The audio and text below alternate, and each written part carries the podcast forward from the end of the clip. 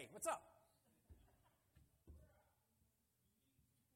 Good morning. It's so pleasant to see you all in the building this morning. Uh, I want to give a shout out real quick to everybody who's joining us online. We're going to keep it to like a tight 45 minutes, maybe less, because there is food in the building. And so, if you were seeing this online right this, like if it's Thursday, ignore this. If you were seeing this live right now, you have like 45 minutes to get yourself together and come here now and eat food. So, do that. Turn off the TV now and go start getting ready, get in the car, and get over here. Uh, to all of you who are here, thank you for showing up. We appreciate it. Um, Christopher's back, so now I don't have to stretch things. Um, we are going to keep it short this morning. We got music. Uh, I'm talking, and I am going to keep it short because, like I said, there's food in the building this morning, and that's what you all showed up for. And yet nobody disagrees. So uh, I am going, and Jesus, food and Jesus. Okay, fine. Uh, I'm going to say a quick prayer, and then I'm going to turn it over to the praise team, and uh, we will see what happens next. Father, thank you for this day that we can come, we can gather here together. Uh, I thank you for um, the family, the friends, for all of us who uh, just acknowledge that this is a time, this is a moment in our life, uh, in our day, in our week, when we need to be here in your house with you and with our brothers and sisters. I pray, Father, you would create in each one of us an expectation that there is something you want to say to us this morning, uh, individually, corporately, and that we will live in that expectation. We will seek out what it is you want to say.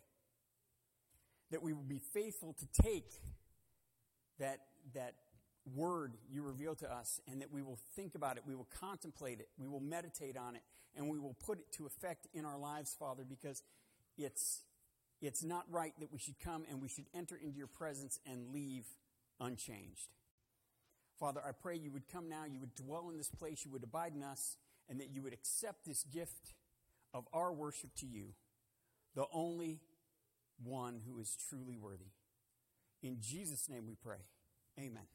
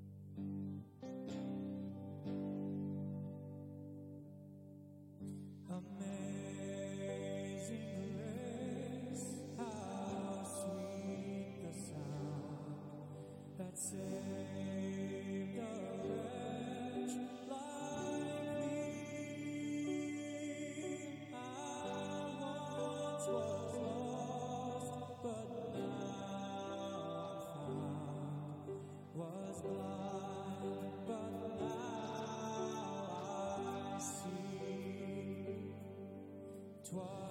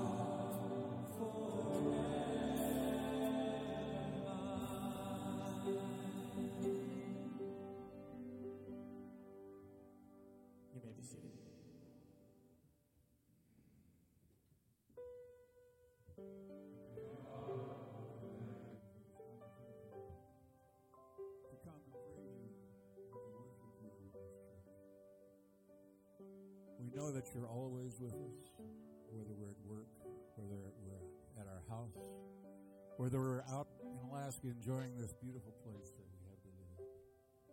We know you're there with us. We know you're there when we have pain and sorrow,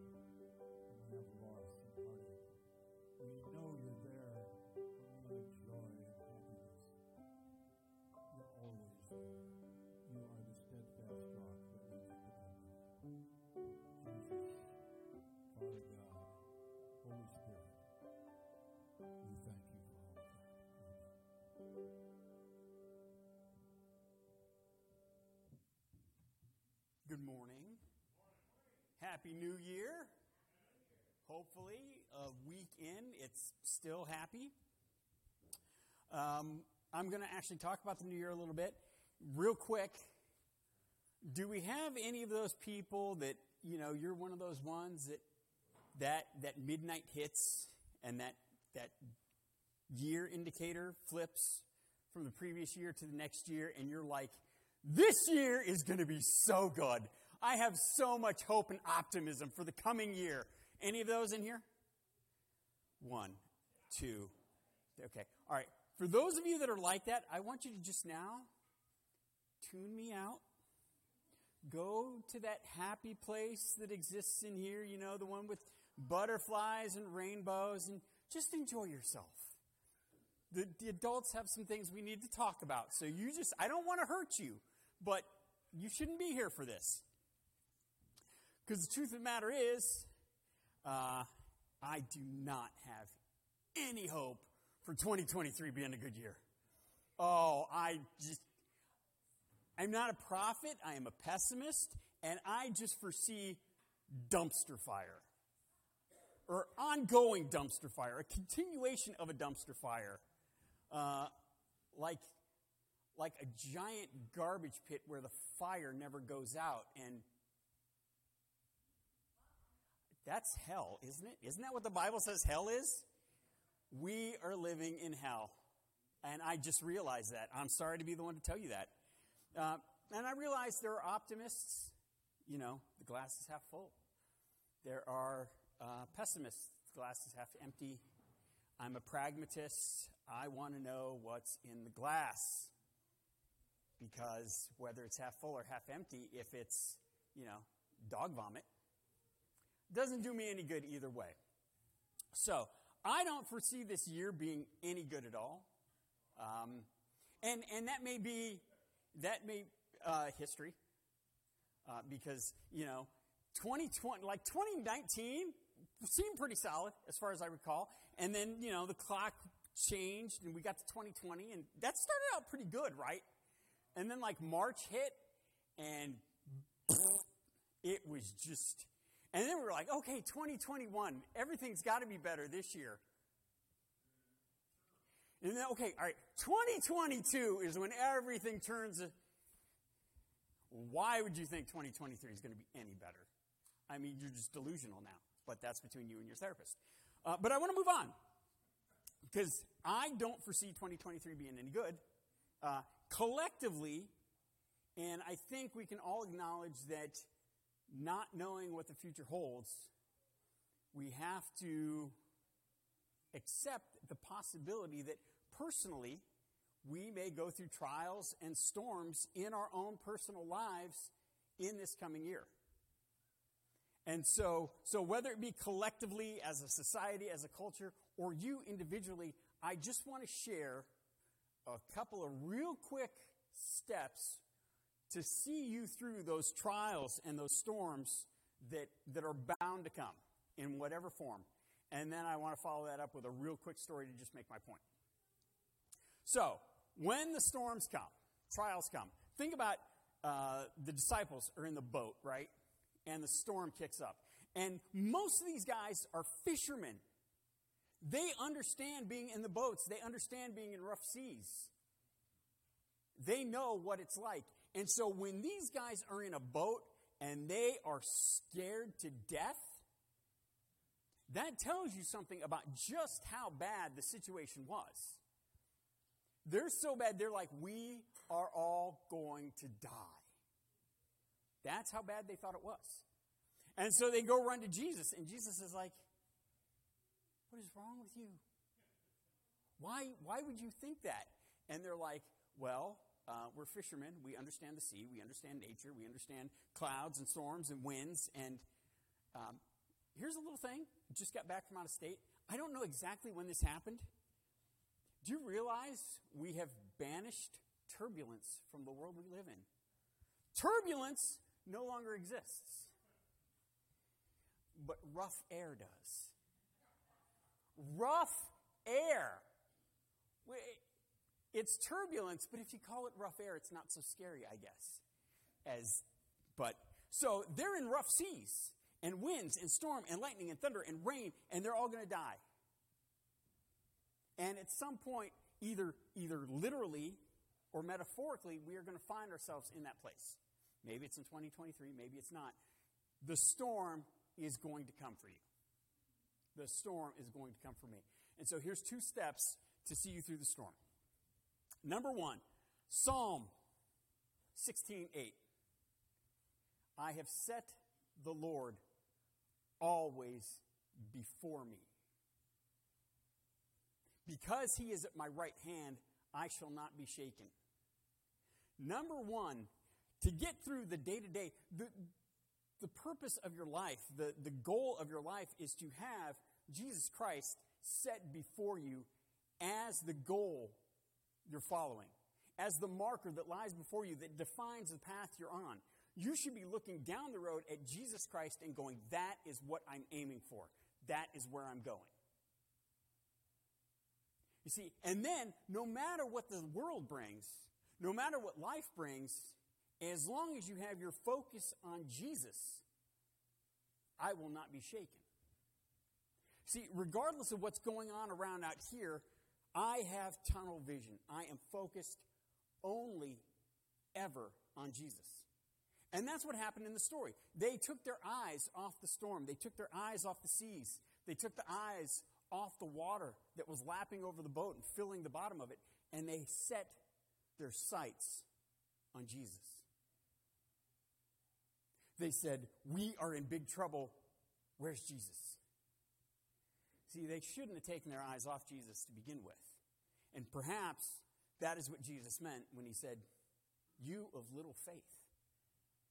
Why was your faith not directed at me? Why, the second thing started going south, were you not focused on me?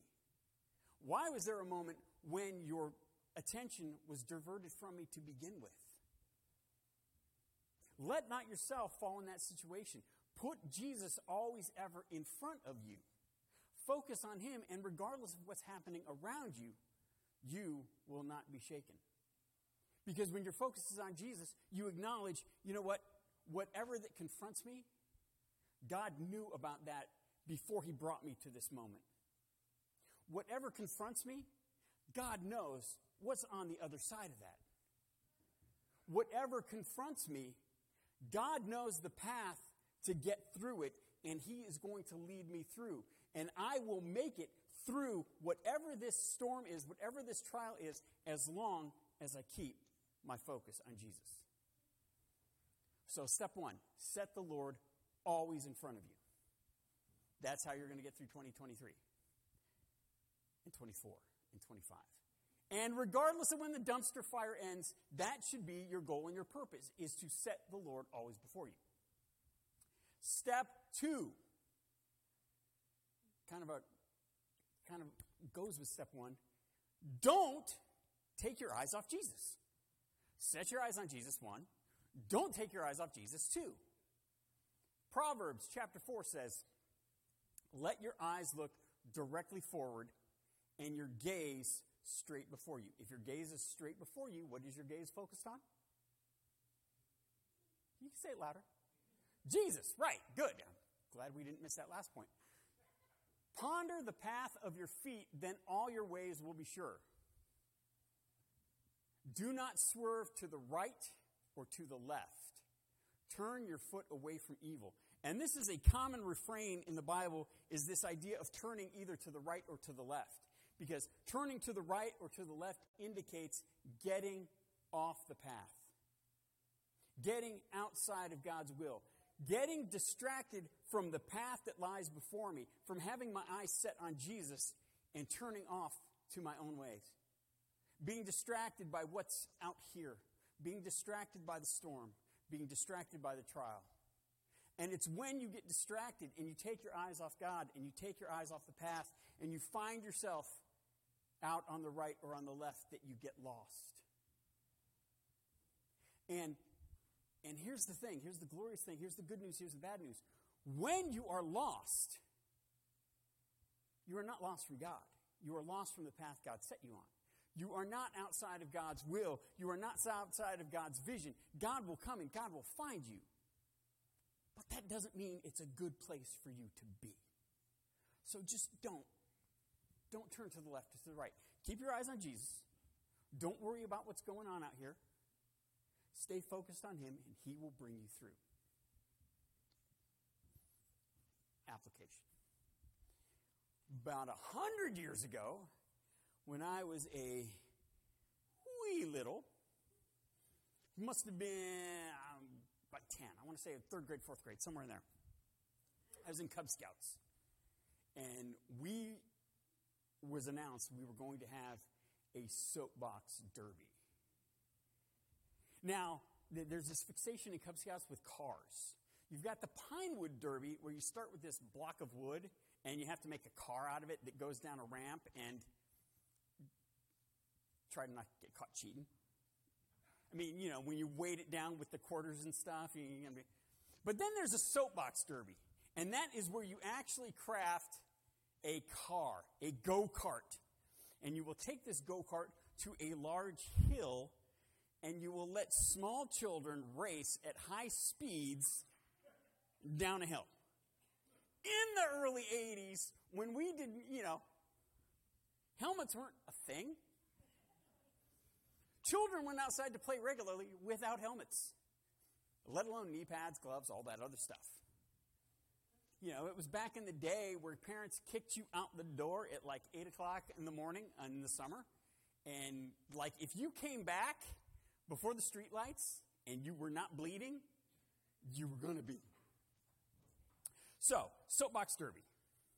And Dad, I know you're out there watching, and I'm, it's going to sound like I'm talking trash. I'm not. I'm going to redeem the whole story. The whole idea of the soapbox derby is small child, beloved father, we're together together, work and build this car together. Come on. Come on. Soapbox derby was about dad egos.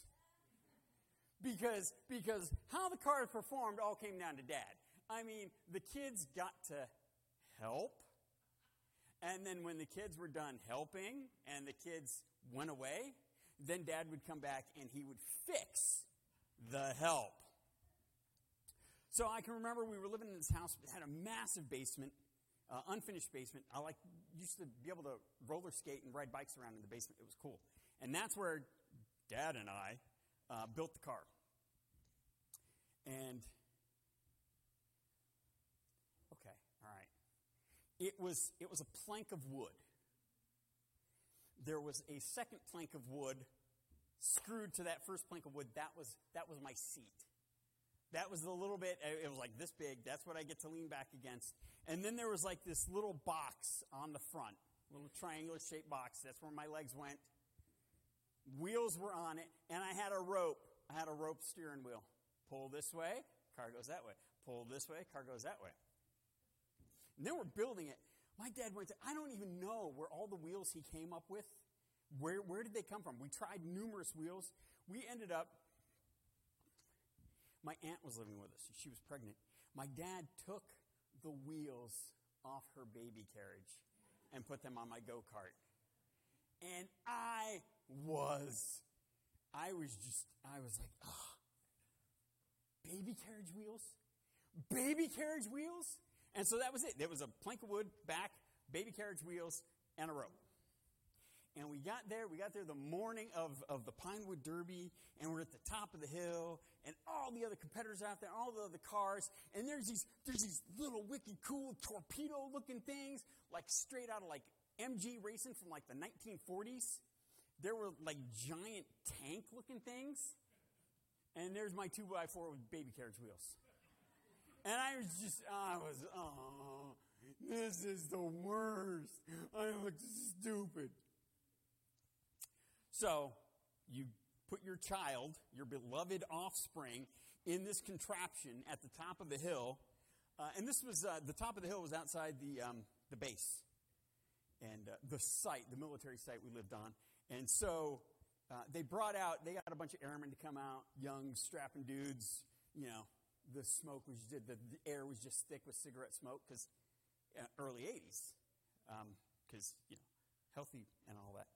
And, and they would have these massive dudes grab hold of your child, and there was ego involved in this as well because my kid's going to go further and faster than you. I don't care if he dies, mine's going to go further. And so they would take a run and start and they'd shove you down this hill. And whoever got to the bottom first, not whoever got to the bottom first alive, just whoever got to the bottom first wins that heat. And so I'm watching and I'm seeing all these cool cars, all these awesome, and they're, they were colorful. Mine was like black with like a little gray on it. So my turn came and I get shoved down the hill and I'm driving and I'm racing and I'm looking over this way and I'm looking over this way. And every time I look this way, I'm pulling and I start to veer. Every time I look this way, I'm pulling and I start to veer. And I am all over the road. And uh, fortunately, the other cars were going a little bit faster than me, so I didn't kill anybody. Uh, there was one point I go this way and kind of like a little hill that comes down to the road, and I rode up on it, and I was sure I was going to like roll the whole thing, but I didn't. Or at least I don't remember rolling it. Like I said, no helmets. And that heat ended, and then we towed all the cars back to the top, and I was just, I was embarrassed. I was miserable. I was like, this is terrible. This is, I, last, of course. My dad takes me aside, and he's like, look, sit in the car, crouch down, stare straight ahead. Don't pull the rope. Don't turn it off. Just go straight. That's the advice? Just go straight? But the next heat came. And I got in my little car. I think by this point, the, like the backrest had like broken off. So already my car's efficiency is down by like 28%. Baby carriage wheels. And I'm sitting in the go kart and get this massive shove. And I sit and I lock in and I'm barely looking over this, this little, this little front of the car that I have. And I'm holding onto that rope for dear life. And I'm not pulling it. I'm not looking what's over here. I'm not looking, I'm not trying to see who's behind me. I am focused on the bottom of that hill. 27% because that's where my death awaits. But I am focused on the bottom of the hill. And I win. Like two more heats. And all of a sudden, I'm finding like the big tank cars, the ones that look so cool. Like two guys would have to give it a shove to get it going because it's just so massive. And then other cars that look so cool are, are like starting to fall apart. And all of a sudden, I'm feeling a little bit, little bit better. My third heat, I win. My fourth heat, I win. It gets to the end. I take third place. I got a really cool matching Cub Scout pen and mechanical pencil set. Which, as I think about, it's weird that pack rat that I am, I don't still own that to this day. It's actually a little disturbing because I, I can't imagine I ever would have gotten rid of that. But the moral of the story is when you start looking to the left and you start looking to the right and you take your eyes off the goal, that's when things go bad. That's when things go wrong. But when you set your eyes on what is important, You set your eyes on that goal that you have laid out in front of you. You set your eyes on the path that God has directed your feet towards, where He is at the end of that journey waiting for you, going, right here. Come to me. Don't worry about that. Come to me. It is when we lock in that focus that regardless of what the world throws at us, we will not be shaken. And that will be true for you in 2023 and 2024. And whether it's a collective, just dumpster fire of a year, or it's the own particular storms you yourself personally are going to face, it is still true. Keep your eyes on Jesus. Don't worry about the storm. God will guide you through. God will give you direction. He will tell you what you need to do in the midst of the storm. But don't let the storm be your focus. And that is the point of the storms in life. That is what the enemy wants. The enemy wants to throw things at us that are so overwhelmingly horrible, we have no choice but to look. We have no choice but to give it our attention. Because when we give those things our attention, we're no longer focused on Jesus. And that puts us exactly where he wants us. I have set the Lord always before me. Because he is at my right hand, I shall not be shaken. It is your choice.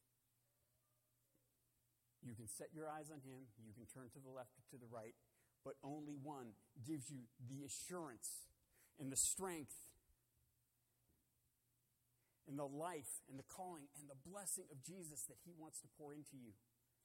All you have to do is keep yourself in a place where you can receive it. We're going to come have the praise team come back up. We are going to dismiss collectively with our doxology, and uh, then I will dismiss us with a blessing. And then we eat. And it's 11:41 coming up 4 minutes left.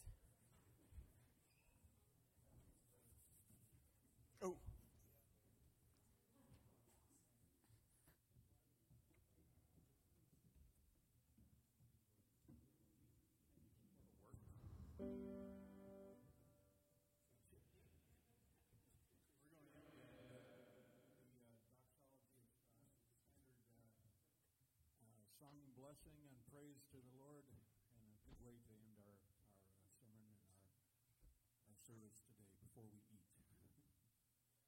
so join me, would you? Praise